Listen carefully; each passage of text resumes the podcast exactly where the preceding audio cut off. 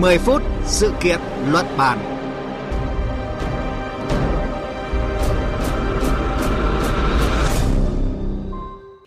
Kính chào quý vị và các bạn đang nghe chương trình 10 phút sự kiện luận bàn của Đài Tiếng nói Việt Nam. Thưa quý vị, trong bối cảnh dịch COVID-19 tiếp diễn phức tạp, nhiều nước và khu vực đang tiếp tục phải duy trì, thậm chí siết chặt hơn các quy định biện pháp kiểm soát dịch bệnh như là phong tỏa hay giãn cách.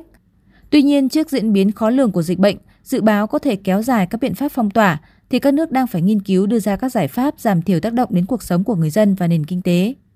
Australia là một trong những ví dụ điển hình như vậy, với nhiều kinh nghiệm đáng chú ý đang triển khai tại bang New South Wales, một trong những điểm nóng COVID-19 hàng đầu. Và đây cũng là nội dung được chúng tôi thông tin trong chương trình 10 phút sự kiện luận bàn ngày hôm nay. Cùng cảm nhận chiều sâu thông tin Thưa quý vị và các bạn, nhà chức trách bang New South Wales Australia mới đây dự báo số ca nhiễm mới theo ngày tại bang này có thể đạt đỉnh vào tuần tới. Trong một tuyên bố, thủ hiến bang Glady Berejiklian Lyon cho biết, dự báo của chính phủ cho thấy là toàn bang sẽ cần chuẩn bị số giường hồi sức tích cực ở mức cao nhất vào đầu tháng 10 tới đây. Và trước diễn biến phức tạp của dịch bệnh, dự báo sẽ còn phải áp đặt các biện pháp kiểm soát dịch chặt chẽ trong thời gian dài, cũng như nhiều quốc gia và khu vực khác, thì giới chức bang New South Wales đang phải đứng trước những lựa chọn khó khăn. À, bây giờ thì phóng viên Việt Nga thường trú Đài Tiếng nói Việt Nam tại Australia sẽ làm rõ hơn câu chuyện này cùng quý vị. Xin chào chị Việt Nga. Xin kính chào quý vị thính giả của Đài Tiếng nói Việt Nam ạ. Xin chào biên tập viên Phương Hoa. À, thưa chị là bang đầu tàu đóng góp khoảng 1 phần 3 vào GDP của đất nước, nhưng cũng là một điểm nóng dịch bệnh hàng đầu hiện nay tại à, Australia. À, vậy à, chính quyền bang New South Wales đã phải cân nhắc như thế nào giữa việc phong tỏa ngăn ngừa dịch bệnh lây lan và việc nới lỏng để các hoạt động kinh tế không bị ảnh hưởng quá lâu thưa chị ạ? Bang New South Wales của Australia phát hiện ra ca COVID-19 mang biến thể Delta đầu tiên vào ngày 16 tháng 6. Nhưng phải 10 ngày sau đó, tức là ngày 26 tháng 6, thì bang này mới quyết định phong tỏa thành phố Sydney mở rộng và vùng lân cận. Và thời gian phong tỏa ban đầu cũng chỉ là 2 tuần. Tuy nhiên, sau nhiều lần gia hạn thì chính quyền bang New South Wales cho biết là lệnh phong tỏa sẽ được gỡ bỏ khi mà tỷ lệ tiêm đủ hai mũi vaccine ở bang này đạt 70%. Trong giai đoạn phong tỏa đầu tiên, chỉ một số ít cơ sở kinh doanh phải đóng cửa hoặc chỉ có dịch vụ mang đi như là nhà hàng hay quán cà phê, trong khi các cửa hàng bán quần áo hay giày dép vẫn mở cửa. Thực tế này cho thấy là dù áp dụng lệnh phong tỏa nhưng thời gian đầu chính quyền bang New South Wales vẫn rất là nương tay với các doanh nghiệp để làm giảm tác động đến các hoạt động kinh tế. Tuy nhiên khi dịch lan rộng cho dù lệnh phong tỏa được áp dụng trong nhiều tuần, khiến chính quyền bắt buộc phải siết chặt cái việc đi lại của người dân. Nhưng mãi cho đến ngày 28 tháng 8 vừa qua thì chính quyền mới yêu cầu người dân phải đăng ký giấy đi đường để hạn chế người dân ra khỏi nhà và giảm thiểu ảnh hưởng của lệnh phong tỏa tới các hoạt động kinh tế. Sự trần trừ trong việc ban hành và thắt chặt lệnh phong tỏa tại thành phố Sydney được bắt nguồn từ những lo ngại về thiệt hại kinh tế mà lệnh phong tỏa mang lại. Theo số liệu được công bố vào cuối tháng trước thì mỗi tuần phong tỏa sẽ làm cho nền kinh tế của bang New South Wales thiệt hại 1,3 tỷ đô la Australia – Tuy nhiên cũng vì sự chần chừ này mà đến nay lệnh phong tỏa đã sang tuần thứ 12 nhưng chưa biết bao giờ mới được gỡ bỏ. Trong khi dịch bệnh ngày càng lây lan rộng hơn khiến cho bang New South Wales phải từ bỏ mục tiêu đưa số ca COVID-19 trở về không. À, vâng, cảm ơn chị với những thông tin vừa rồi ạ. À, chúng ta sẽ trở lại với chị Việt Nga trong ít phút nữa. Thưa quý vị, thưa các bạn, à, để hiện thực hóa mục tiêu sớm mở cửa trở lại một cách an toàn, thì thủ hiến bang New South Wales Glady cho biết là các giải pháp đưa ra đã được cân nhắc kỹ lưỡng về mọi mặt. Ờ, trong đó, một trong những giải pháp hàng đầu là chính quyền bang New South Wales đang tìm cách tăng tốc chương trình tiêm vaccine ngừa COVID-19 trước khi nới lỏng các biện pháp hạn chế.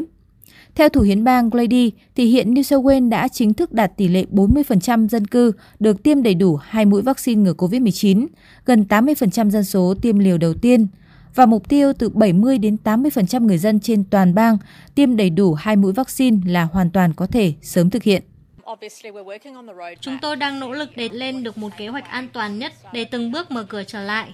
Tất nhiên, lộ trình này còn phải phụ thuộc vào tư vấn của các chuyên gia y tế để tiến tới đạt tỷ lệ 70% người dân được tiêm hai mũi vaccine. Đây là một bước tiến quan trọng và sau đó sẽ là mốc 80% người được tiêm hai mũi, giúp chúng ta sẽ tự do và an toàn hơn rất nhiều. Mọi người có thể trở lại văn phòng, đi làm như trước. À, vâng thưa quý vị, bên cạnh đẩy nhanh việc phủ vaccine cho người dân, thì chính quyền bang New South Wales cũng triển khai việc phân vùng theo các cấp độ của dịch và cấp giấy đi đường cho người dân. À, đây được đánh giá là một trong những giải pháp tình thế để nới lỏng phần nào lệnh phong tỏa hiện nay. À, bây giờ thì chị Việt Nga, phóng viên thường trú Đài Tiếng nói Việt Nam tại Australia sẽ trở lại cung cấp những thông tin cụ thể về những cái giải pháp và kinh nghiệm của bang New South Wales trong vấn đề này ạ. À, thưa chị Việt Nga, như vậy là để tháo gỡ khó khăn thì việc cấp giấy đi đường cho người dân trong bối cảnh phong tỏa đã được triển khai, nhưng mà kèm theo đó có thể thấy là những cái quy định rất là nghiêm ngặt. À, thưa chị, người dân ở đây phải đặc biệt lưu ý những điều gì thưa chị ạ? Theo quy định của bang New South Wales, với những khu vực đang áp dụng lệnh phong tỏa thì người dân được yêu cầu ở trong nhà và chỉ được ra khỏi nhà với 6 lý do. Thứ nhất là đi mua thực phẩm, hàng hóa và dịch vụ trong bán kính 5 km tính từ nơi ở. Thứ hai là đi học nếu không thể học ở nhà. Thứ ba là tham dự cuộc phỏng vấn liên quan đến công việc mà không thể thực hiện tại nhà. Thứ tư là tập thể dục trong bán kính 5 km kể từ nhà. Và thứ năm là các lý do về y tế, chăm sóc sức khỏe cho người khác hoặc là đi tiêm vaccine. Và thứ sáu là đi làm những công việc không thể thực hiện tại nhà. Ngoài ra thì người dân cũng có thể rời nhà với một số lý do đột xuất như là hiến máu này, tham dự đám cưới, đám ma hay là chăm sóc những người cần hỗ trợ khẩn cấp hay là thực hiện nghĩa vụ pháp lý hoặc là trong trường hợp khẩn cấp. Hiện tại bang New South Wales đang chia thành 3 vùng. Một là vùng nông thôn, hai là vùng Sydney mở rộng và ba là vùng điểm nóng dịch bệnh nằm bên trong vùng Sydney mở rộng. Trong đó vùng nông thôn và vùng Sydney mở rộng đều đang bị phong tỏa. Còn vùng điểm nóng dịch bệnh bao gồm 12 khu vực dân cư nằm bên trong vùng Sydney mở rộng và chỉ những đối tượng đến và rời đi từ 12 vùng điểm nóng dịch bệnh mới cần phải có giấy đi đường. Và phạm vi đi lại của những người này là 50 km tính từ nơi ở.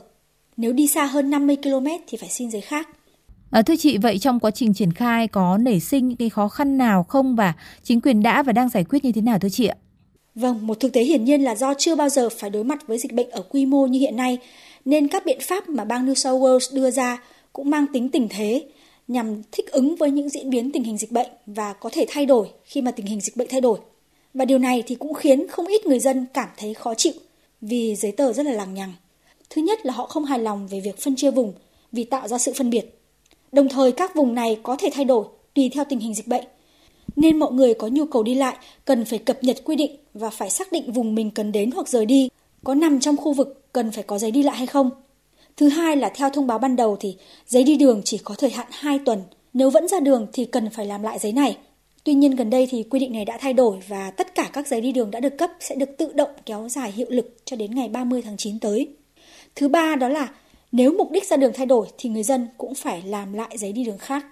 Và thứ tư đó là ngoài giấy đi đường, nếu đi làm thì người dân còn phải mang theo bên mình thư của cơ quan, trong đó ghi rõ thông tin cơ quan, thông tin về người đi đường, công việc và lý do phải ra đường, số giờ làm việc cũng như là ngày cần phải đi làm. Tất cả những việc này đều làm cho những người cần phải đi ra đường mất thời gian cập nhật thông tin thường xuyên, rồi là phải làm thêm các giấy tờ cần thiết, nên khiến nhiều người không hài lòng. Tuy nhiên trong điều kiện dịch bệnh, nhiều người trong số những người vẫn còn giữ được công việc và được đi làm đều cảm thấy đã có đủ may mắn, nên mặc dù khó chịu với các quy định mới nhưng vẫn cố gắng tuân thủ và giảm bớt phàn nàn.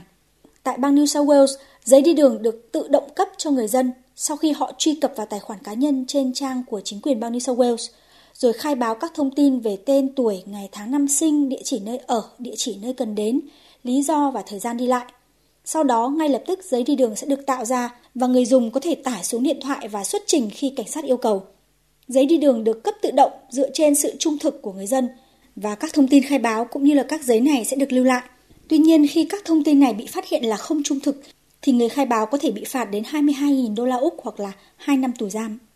Vâng, cảm ơn chị về những thông tin vừa rồi ạ. Thưa quý vị, như vậy cũng còn những khó khăn nhất định từ cả phía chính quyền bang cũng như là phản ứng của người dân, à, như là chị Việt Nga vừa thông tin. À, tuy nhiên, kinh nghiệm về cấp giấy đi đường tự động qua Internet dựa trên khai báo trung thực của người dân à, có thể nói là một kinh nghiệm đáng quan tâm của bang New South Wales. À, tất nhiên đi kèm là những món tiền phạt không nhỏ khi mà khai báo không đúng sự thật ạ. À, thưa quý vị, cho đến nay thì tổng số ca mắc COVID-19 tại Australia được đánh giá là tương đối thấp so với toàn cầu. À, giới chuyên gia cho rằng là một phần là do Australia thực hiện nhiều biện pháp quyết liệt nhằm ngăn chặn làn sóng lây nhiễm thứ ba. Bên cạnh đó thì nhà chức trách cũng đang nỗ lực đẩy nhanh việc tiêm vaccine ngừa COVID-19. À, ờ, chính phủ nước này thì cũng cam kết sẽ cho phép người dân đi lại tự do hơn khi có từ 70 đến 80% số người trên 16 tuổi được tiêm phòng đầy đủ. À, khi đó thì việc cấp và sử dụng giấy đi đường à, cũng sẽ không còn quá quan trọng nữa. À, tới đây thì chương trình 10 phút sự kiện luận bàn cũng xin dừng lại. Cảm ơn quý vị và các bạn đã chú ý lắng nghe. Chương trình do biên tập viên Phương Hoa thực hiện.